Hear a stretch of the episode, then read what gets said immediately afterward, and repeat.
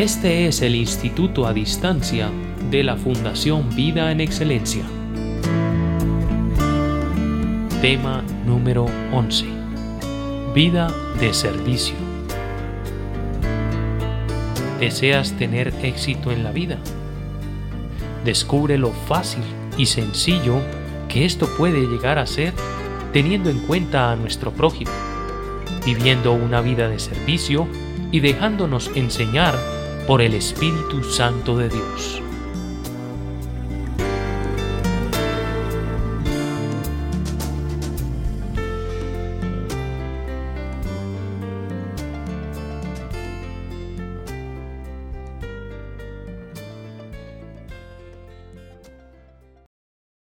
Esta es una experiencia maravillosa que queremos compartir contigo, porque la vida de servicio puede ser en dos dimensiones.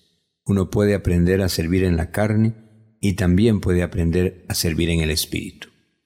Te cuento que durante un tiempo, después de haber sido tocado por Dios, después de comenzar a experimentar milagros por orar por personas enfermas, después de comenzar a ver la restauración en casa, pues creo que un día tomé la decisión de que era bueno que mi vida se metiera en la vida de servicio. En esos primeros años no entendí la dimensión de trascendencia que tiene dependiendo en qué nivel entres en esa vida de servicio. No supe tampoco que habían dos niveles, que uno puede entrar a esa vida de servicio en la carne o bien que lo puede hacer en el espíritu. Y tuve que aprender y quiero contarte eso, porque sé que va a ayudar, sé que va a corregirte, sé que el mismo Espíritu de Dios quiere tomar tu vida de servicio y meterte en la dimensión correcta para no tener esos tropiezos o esas fallas, para no hacerlo equivocadamente. Recuerdo que llegué a mi iglesia y dije, bueno, aquí estoy, quiero servir. Yo soy alguien que he experimentado el favor, la gracia de Dios, yo soy alguien que he sido sanado, ya mi matrimonio se restauró, así que creo que me conviene entrar a esa dimensión donde mi vida cuente, donde mi vida entre al servicio del Señor.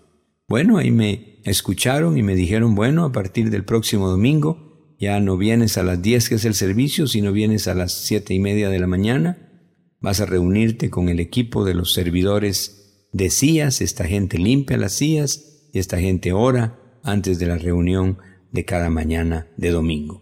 Bueno, efectivamente así lo hice. Yo recuerdo mi emoción, yo recuerdo que me levanté temprano, yo recuerdo que llegué pues muy bien vestido a la iglesia, yo llevé un par de trapitos porque me habían dicho que me tocaba trabajar en el equipo de servidores de sillas. Efectivamente, ahí me presentaron al jefe, él vino y me asignó, le toca limpiar de este número de fila a este número de fila. En ese tiempo nuestra iglesia era de 1500 miembros y éramos cinco los limpiadores, así que me tocó más o menos unas 300 sillas.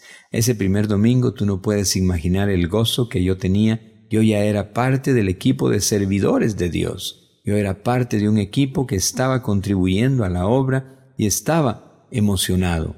Recuerdo que limpié mis sillas fila por fila, limpiaba con ese trapito, pues no solo el asiento, el respaldo, muchas veces me incliné para limpiar esas patas de las sillas y claro, comencé a ver a los otros servidores para pues hacerlo en la misma velocidad de ellos. No quería ni terminar de primero ni tampoco ser el último. Bueno, salí ese domingo eh, contento, ya entré a la vida del servicio y te cuento que así sucedió por varios meses.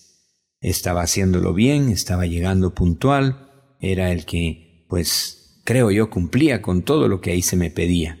Recuerdo que tal vez a los seis meses de ser un ah, ayudante en el equipo de servidores limpiando esas sillas, pues se nos avisó que nuestro jefe iba a pasar a ocupar otro cargo y que dentro de los mismos servidores decía se iba a definir quién era el que podía ocupar ese cargo.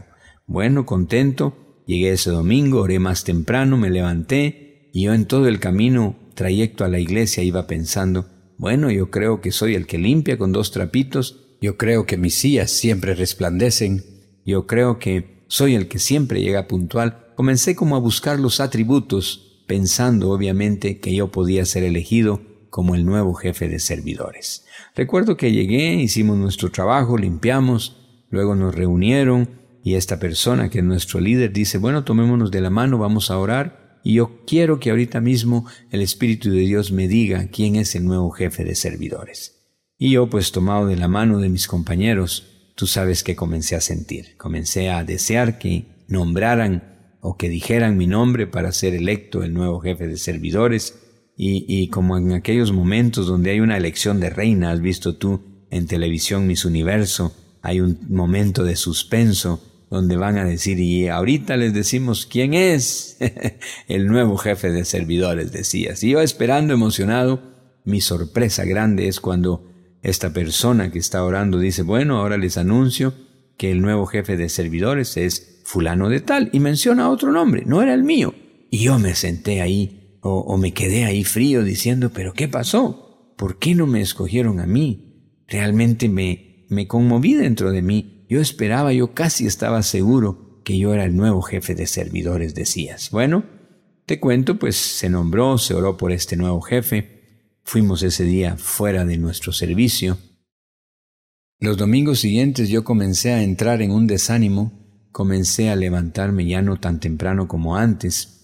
Ya no llevé los dos trapitos, solo un trapito. Ya nunca más me incliné para limpiar las patas de la silla, solo comencé a limpiar el respaldo y el asiento, y yo creo que no lo hice tan bien como esos primeros meses. No supe por un tiempo qué estaba sucediendo, pero te cuento algo, comenzó el gozo a quitarse de mi corazón, comencé a tener pues cierto cansancio, ya no era la misma alegría de antes, comencé a sentirme como frustrado, como que tal vez ahí no reconocen lo que uno está haciendo para el Señor, dice uno pero la verdad es que no estaba entendiendo la dimensión. Tal vez pasaron tres, cuatro meses y recuerdo que caí en una trampa aún más grande. Con otro amigo que me imagino también él quería ser el jefe de servidores y no fue elegido, pues un día se me acerca y dice, ¿qué tal te parece el nuevo jefe de servidores? Y yo digo, no, pues yo creo que más o menos. Y este hombre dice, no, no, no, yo creo que tú debías de haber sido el elegido. Y yo no sé en ese momento que él también está esperando que yo le diga, no, no, no, yo no, sino tú, ¿verdad? Porque uno está buscando como una posición. ¿De qué estoy hablando? Yo creí que en la iglesia, en el cuerpo de Cristo, entrar a la vida del servicio era exactamente como le pasa a uno en las empresas en el mundo, que tiene que hacer méritos, que ganar cosas para que los otros vean y así se abre la puerta y uno comienza a recibir un cargo, un puesto, una posición pues un poco más acelerada o un poco más encima de los otros, pero no supe que el cuerpo de Cristo pues no se mueve de esa dimensión. Y ahora queremos compartirte cómo es que vamos a contarte que había caído en un error, que estaba en una trampa y que no era ese el plan de Dios. Estuve desanimado, con murmuración y sin entender la dimensión maravillosa de lo que es entrar a la vida del servicio. En esta vida de servicio decía que hay dos dimensiones, servir en la carne o servir en el espíritu. Y tú bien sabes esto, en la carne dice que se produce muerte, que para nada aprovecha, y que solo lo que se hace en el espíritu es lo que produce vida. Bueno, yo no lo sabía, así que recuerdo que seguí en esa dimensión de una actitud negativa, en desánimo, ya no haciéndolo bien, y recuerdo que algún día, después de tres, cuatro meses más, estaba limpiando una de esas sillas cuando el Espíritu vino sobre mí y dijo, Hijo, tú pudieras limpiar la silla en el Espíritu. Y yo la verdad no entendí. ¿En el Espíritu? ¿Cómo se puede limpiar una silla en el Espíritu? Eso ni siquiera está en la Biblia. Y seguí limpiando sin prestar mucha atención a esto. Pero unas sillas más, otra vez Dios dijo, Hijo, quiero enseñarte que sí puedes limpiar una silla en el Espíritu. Y entonces tomé más cuidado y dije, Señor, enséñame. Y él dijo, Hijo, cuando tú limpias en la carne una silla, pues solo estás quitando el polvo, no estás pensando en la dimensión de lo que yo, el Todopoderoso, puedo hacer. Mas cuando limpias una silla en el Espíritu y por el Espíritu, tú puedes hacer la diferencia. Y yo dije, mi Dios, ¿cómo es posible esto? Cuénteme. Y él comenzó a seguir hablando al corazón y dijo, bueno, cuando estás pasando esa mano sobre esa silla, tú ahí puedes establecer mi presencia. Tú ahí puedes dejar establecido que la presencia del Espíritu Santo, la unción de Dios queda en esa silla y cuando aquellos entren en necesidad, tal vez en enfermedad, tal vez en desesperación, tal vez en angustia, tal vez con un problema, tal vez con espíritus inmundos metidos en su cuerpo, pues esa misma presencia de Dios hará que la vida de estas personas cambie. Y yo dije, wow, qué tremendo esto. Y a partir de mí, de ese día te cuento que mi vida cambió. ¿Por qué? Porque supe la dimensión que existe de la vida de servicio, en la carne o en el espíritu. Voy a mencionarte algunas de las cosas que uno normalmente hace cuando sirve en la carne y voy a mencionarte algunas de las que suceden cuando se hace en el espíritu. En la carne, pues ya te dije, hay muerte. En la carne servimos en mediocridad, servimos con un corazón altivo, buscamos en esa vida de servicio reconocimiento, eso nos trae cansancio y agotamiento, se camina con un corazón cargado, se anda buscando favoritismo, se es muy selectivo, oh, con cuánto error desatamos intereses personales, en ese servicio en la carne se confía en nuestra habilidad, en nuestra capacidad, en nuestros recursos y sabiduría, y sobre todo cuando servimos en la carne, Parece ser que lo hacemos mejor en la iglesia y abandonamos nuestra propia casa.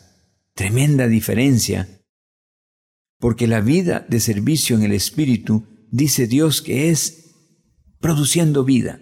Si es en el Espíritu, siempre va a producir vida. Sabes, la vida en el Espíritu se hará en excelencia. La vida en el Espíritu se hará con un corazón agradecido. La vida en el Espíritu se sabe para quién es que se hace aquello que se hace trae gozo y paz. Hay un reposo de Dios. Sabes, Dios nos dijo un día que cuando servís en el Espíritu, se sirve a los que sirven, se ayuda a los que ayudan y se ministra a los que más adelante van a ministrar. La vida en el Espíritu solo tiene un manto y es el amor. Somos ungidos y llamados para hacer la obra y nuestra confianza ya no está en nosotros, está totalmente en el Espíritu Santo.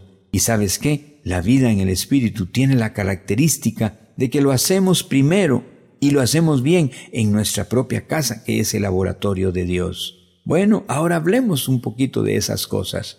Bueno, ya te dije que en la carne la vida de servicio trae mediocridad. ¿Por qué? Porque lo hacemos buscando posición, lo hacemos buscando impresionar al jefe o al que está arriba para que nos reconozca y tal vez nos dé una palmadita. Y eso de veras llega apestoso a las narices de Dios. La vida en la carne, el servicio en la carne, produce que nuestro corazón cree que ese cargo que nos dieron, pues es porque somos mejores que otros. Algo hicimos bien y por eso fuimos levantados a esta dimensión.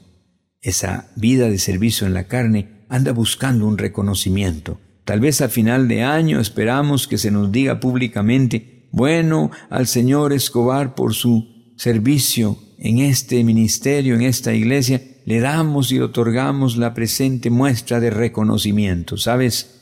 Cuando buscamos ser reconocidos con el hombre, entonces no estamos entendiendo para quién es que hacemos lo que hacemos. Esa vida en la carne trae cansancio y agotamiento, sí, porque lo hacemos en nuestra propia fuerza. Oh, se camina con carga. ¿Cuánta persona en el ministerio tú no encuentras que le dices, hermano, ¿y cómo estás? Y ellos dicen como sofocados, ah, ah, ah, pues aquí sirviendo al Rey de Reyes y Señor de Señores. ¿Será que así es la historia? Nunca vemos que Jesús caminó así, nunca vemos a los discípulos caminar así. ¿Sabes? La vida en la carne tiene favoritismo, la vida en la carne pues es selectivo. Venimos y entras tú a la iglesia y qué sabroso es cuando se te dice, venga, venga, le aparté su primer lugar, siéntese aquí porque usted es uno de los servidores de aquí. Y qué cambio, qué diferencia, porque eso no fue lo que Jesús hizo, eso no fue el ejemplo de Dios. ¿Sabes? Confiar en nuestra habilidad, confiar en nuestra fuerza, confiar en nuestra capacidad, aún en nuestros recursos, es tan dado. Por eso es que a veces estamos buscando que tal puesto, que tal lugar en el cuerpo de Cristo dentro del ministerio, dentro de la iglesia, lo ocupe esta persona porque vemos que tiene los recursos o la capacidad o tiene tal título, pero Dios parece ser que nunca trabaja así. Servimos tristemente en el ministerio antes que en nuestra propia casa.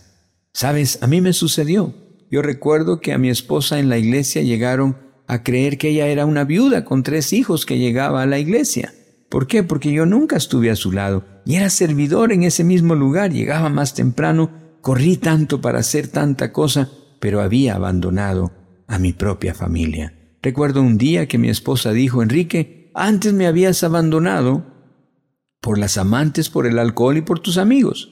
Y resulta que Dios te tocó, pasamos un tiempo maravilloso, pero ahora te metiste en la vida de servicio y resulta que otra vez estoy abandonada. Ahora es porque vas a compartir, ahora es porque servís en la iglesia, ahora es porque vas a orar por enfermos y entonces yo, ¿en qué he salido beneficiada?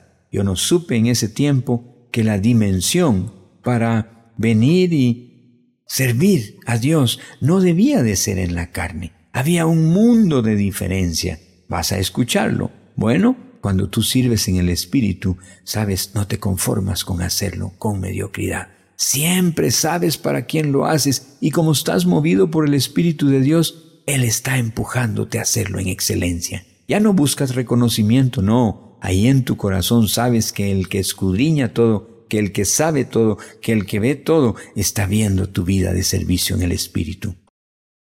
Tu corazón ya no puede ser altivo, tu corazón comienza a ser agradecido. ¿Por qué? Porque Él te dio oportunidad.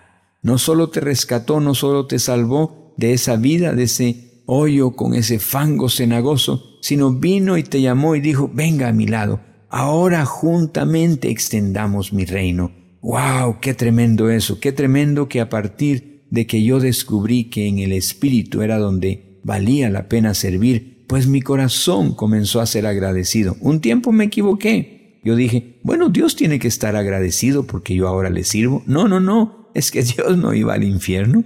Dios no estaba separado de su gloria. Era yo el que iba al infierno, era el que yo el que no tenía comunión con Él. Bueno, fue maravilloso comenzar a dejar que mi corazón tuviera manifestaciones de agradecimiento. Yo sabía ahora para quién hacía lo que estaba haciendo. ¿Sabes? Y al hacerlo en el Espíritu, tu vida es llena de gozo y de paz. ¿Por qué? Porque estás sirviendo al Rey, estás extendiendo, estás amando a Dios. Es una forma de mostrarle tu amor y algo más, es una forma como te extiendes al prójimo. ¿Sabes? El día que Dios nos dijo que en el Espíritu, si servíamos, ayudábamos a aquellos que pronto servirían. Si ministrábamos, serviríamos ministrando a aquellos que más adelante se convertirían en ministros y que nuestra ayuda sería para aquellos que más adelante también ayudarían. Por un tiempo, te soy honesto, no entendí esto, mas mi esposa un día lo dijo, Enrique, yo sé a qué se refiere Dios con eso. Bueno, tú estás hoy sirviendo con poner una silla, con dar un saludo, con servir un café, con cuidar un vehículo de alguien que tal vez hoy ni tiene pensado servir, pero por hacer nosotros esto bien, el Espíritu Santo le va a tocar y más adelante él será un mejor servidor aún que nosotros un mejor ayudador que nosotros o un mejor ministro que nosotros. Yo dije, mira qué maravilloso. Y sabes, comenzamos a experimentarlo, porque Dios en el Espíritu no solo te dice cosas, te las manifiesta. Si algo hay maravilloso de Dios, es que trae la evidencia que eso es así. Recuerdo un día estaba en algún país europeo, tengo una reunión de empresarios, estoy comenzando una conferencia, tal vez a los 20 minutos de estar hablando, se abre la puerta de ese salón en ese hotel, entra un joven bajo el efecto de la droga, creo que alcohol también, comienza a caminar al centro del salón, algunos empresarios lo ven, se levantan, dos le toman del brazo, le dan media vuelta y lo llevan para afuera del salón. Yo vi esa, esa escena y dije, bueno, ¿qué haría Jesús? ¿Jesús sacaría a este o lo dejaría entrar? Yo recuerdo que ya cuando va llegando a la puerta yo estoy diciendo, Dios mío, ayúdame, ¿qué decisión tomo? porque no entró tal vez por gusto a este salón.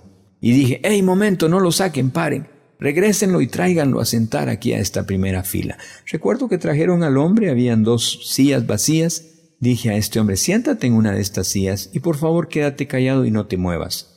Recuerdo que yo quería decir en el nombre de Jesús, pero estoy en una reunión donde esta gente todavía no ha oído de Dios. Yo estoy dando una conferencia que es de evangelismo. Primero hablo de lo económico y después voy a tirar la red así que ni siquiera puedo usar el nombre de Jesús para que Él no se mueva. Pero calladito dije, y no se mueva en el nombre de Jesús, ¿verdad? para que este hombre no se moviera. Y sabes qué, quedó ahí el hombre sentado. Bueno, recuerdo que terminamos de ministrar, al final el hombre pasó con los otros, oramos por él, yo puse mis manos y pedí que ese espíritu de alcohol y de droga desapareciera de esta vida. Y es más, ordené que este hombre comenzara a tener una vida de victoria y que comenzara él a ser alguien que extendiera el reino de los cielos. Yo creo que pasaron diez meses y yo regresé a ese país en Europa. Y ahí estoy por comenzar una reunión igual. Y aparece un hombre muy bien vestido y me saluda y dice, Enrique, ¿cómo estás? ¿Te recuerdas de mí? Yo lo veo. La verdad es que no. Y le dije, bueno, no sé, pero estuviste en una reunión en esta, como estas. Y él dijo, sí, yo vine el año pasado, hace unos diez meses. Y sabes qué? Pues eh, estoy muy contento. Y se me quedó viendo y yo pensando quién es y él mismo dijo, Ah, tú no te acuerdas de mí. Y yo dije, cuéntame quién eres. Y él dijo, yo fui el joven aquel que entré bajo el efecto de la droga y alcohol. Ah, yo lo vi y dije, mira qué tremendo. Eh, te ves mejor vestido hoy que hace diez meses. El hombre me contó esta historia. Mira, te quiero contar algo. Cuando yo vine aquí tenía doce años de ser adicto a la droga. Tomaba también alcohol. Papá es el presidente de un banco aquí en esta nación y me había metido a centros para ser libre de esos vicios, pero no se había podido. Pero a partir de ese día que oraste por mí, pues ya no tuve ese problema. Te cuento algo. Hoy en día, en estos meses, mi padre me ha ayudado y tenemos tres centros de rehabilitación para personas en droga o alcohol. Y yo quiero invitarte a estos centros. Y me mencionó los lugares donde tenía esos centros. Y sabes, me mencionó también que más de 200 jóvenes estaban siendo atendidos con dinero de su padre. Un papá dispuesto a invertir en su hijo para una buena causa, si cuánto había invertido para sacarlo de esa droga. Oh, ese día yo recordé cuando este joven entró, y de veras esto que te acabo de compartir, que tú y yo somos, si servimos en el Espíritu, alguien que está sirviendo a alguien que se convertirá en un servidor, un ayudador o un ministro. Ahí estaba la evidencia clara de que es cierto cuando servimos en el Espíritu. Este hombre, si yo lo hubiera sacado ese día de ese salón, no estaba sacando un hombre, estaba sacando ya un año más de doscientos atrás de él. Cuando tú sirves en el Espíritu, la dimensión a la que entramos es totalmente otro. Servimos bajo un manto de amor. Por eso podemos aceptar a la persona como es, por eso no vemos distingo, por eso servimos al que tiene mucho o al que no tiene nada. Sabes, somos ungidos y llamados para esa obra, y nuestra confianza está en Dios, no en nosotros. Él nos llamó, Él abrió puertas, Él nos va a parar frente a personas a las cuales hay que servirlas. Y sabes qué? Al hacerlo, lo haremos como para el Señor. Ungidos para la buena obra. Hoy mi confianza es tan grande en servir en el Espíritu. ¿Por qué? Porque no es un plan mío. Yo no sé qué personas van a venir a cada reunión. Yo no entiendo qué va a pasar en esas reuniones. Yo solo sé que como hijo de Dios y como está escrito, Dios dijo que por ser hechura suya, creado en Cristo Jesús, desde antes de la fundación del mundo, imagínate qué tremendo esto, desde antes que todo fuese hecho, Dios había preparado de antemano las obras para que yo, para que tú caminásemos en ellas. Obras de bien. Y ahí estamos el día de hoy parados en un auditorio frente a personas que no conocemos, ah, pero que sí conocemos que existe ese plan, que sí conocemos que Dios, porque desde antes de la fundación del mundo estableció esa dimensión, pues Él nos está parando ahí y Él conoce cada vida, sabe que al extender nuestra mano esta persona, esta otra persona, esta multitud resultará siendo siervos, ayudadores de Dios. Te cuento algo. Un día Dios dijo que atrás de cada persona, cada creyente tenía multitudes. Yo no entendí la dimensión de esto, pero era cierto. Cuando ese hombre puso mi mano por primera vez en una reunión a la cual yo asistí y en la cual se habló de Dios y puso mi mano sobre mí, no fue solo para una sanidad física, no fue solo para cambiar mis pulmones, pasó algo más serio. Este hombre estableció que a partir de ese día, porque él estaba sirviendo en el Espíritu, estaba impregnándome de vida y estaba haciendo que trascendiera lo que iba a suceder de Dios en mí. ¿Qué pasó? A los meses estoy orando por un enfermo, a los años estoy saliendo a naciones y tocando a miles y miles y miles de personas en cuatro continentes, haciendo lo mismo lo que aquel hombre hizo por mí, poner la mano sobre mí como enfermo y dejar que Dios actuara. Y eso es lo que hacemos el día de hoy. ¿Sabes? No entendí que es tan real, tan serio, que atrás de cada persona Dios tiene una multitud que alcanzar. Recuerdo que algún día, pues ya recibiendo esa revelación en mi corazón, estando contento por eso, dije, Señor, ¿y eso está en la Biblia? Tú me puedes mostrar si eso que me has dicho que atrás de cada uno hay una multitud también está escrito. Y sí, efectivamente, Dios me llevó a Hechos de los Apóstoles. Ahí en ese libro cuenta la historia de Ananías.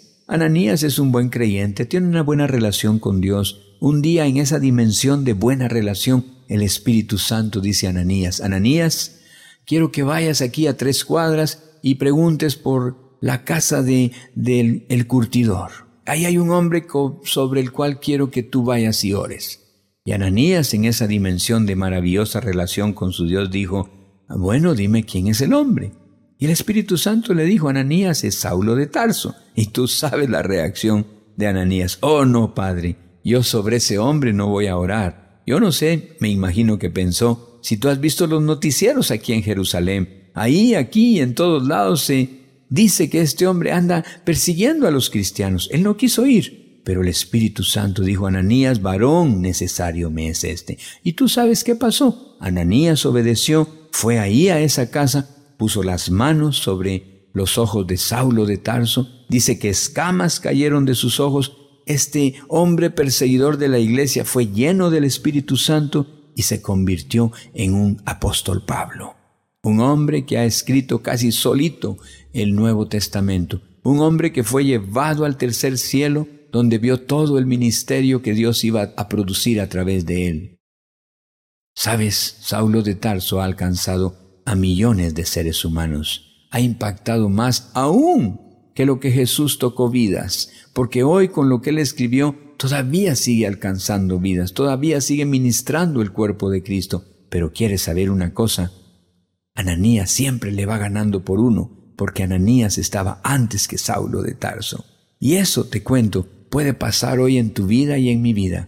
Cada vez que estoy en una reunión yo pienso, oh, yo no quiero ser Saulo de Tarso, yo quiero ser Ananías, y que hoy cuando ponga mis manos muchos Saulos de Tarso sean cambiados y se conviertan en grandes apóstoles como el apóstol Pablo, que vayan y cambien el mundo, que vayan e impacten a miles de seres humanos. Bueno, eso se puede hacer cuando en el Espíritu comenzamos a servir, no en la carne, no en nuestra fuerza, sino directamente en la confianza de que Dios lo puede hacer por el Espíritu Santo. Y quiero terminar diciéndote esto. Es en el Espíritu que primeramente servimos bien en casa.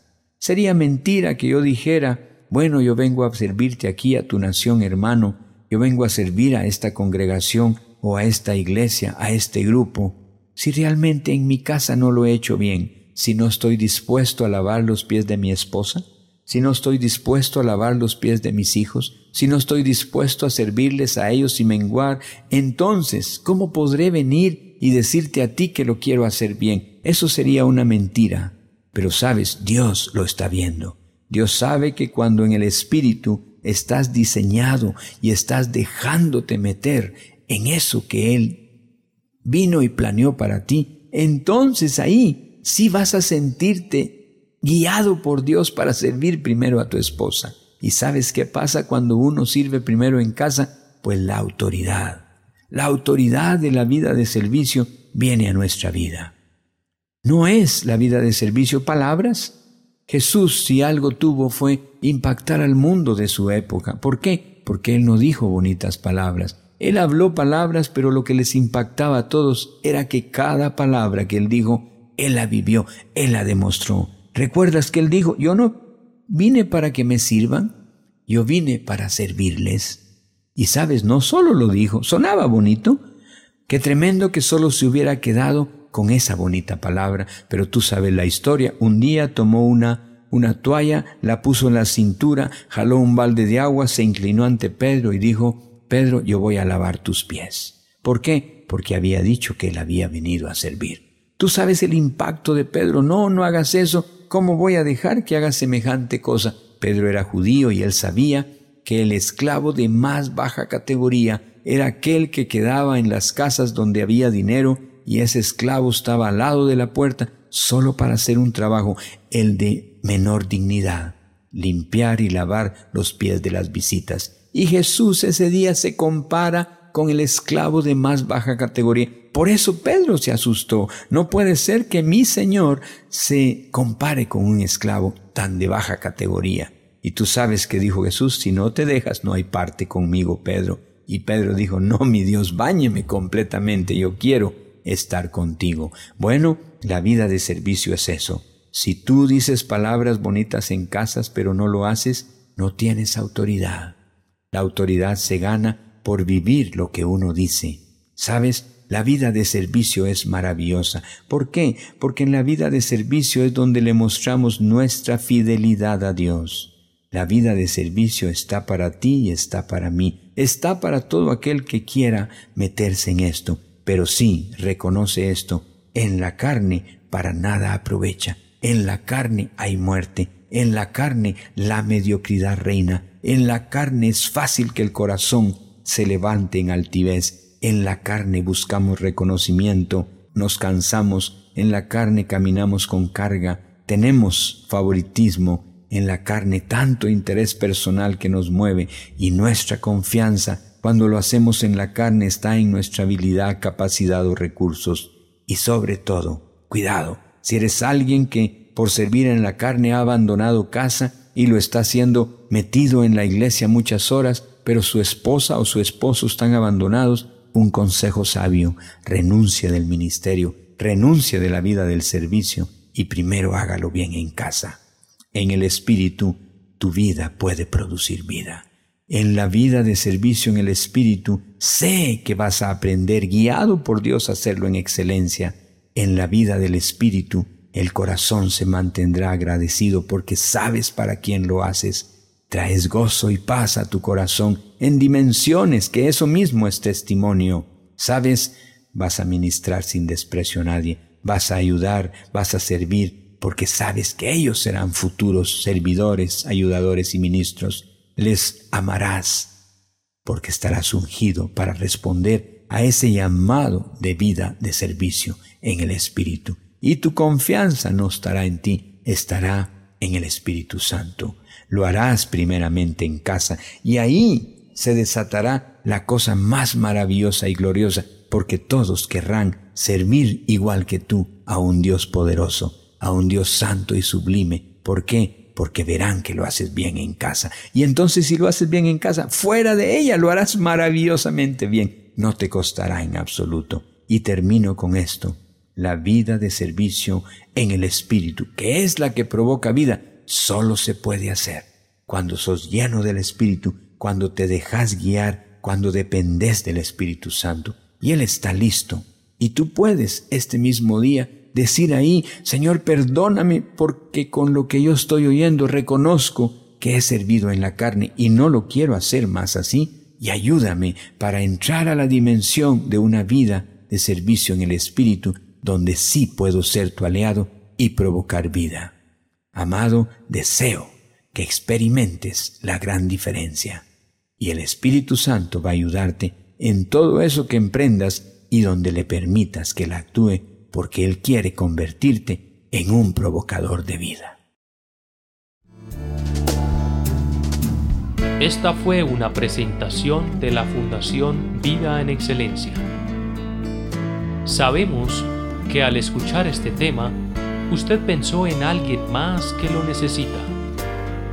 Obsequiar una inscripción de este instituto es una oportunidad de extender a aquellas personas la vivencia diaria, práctica y real con Dios.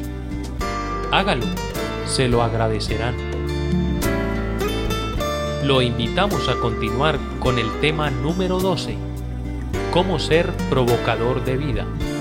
De esta manera, seguirá aprendiendo a enfrentar su vida con la maravillosa intervención de Dios.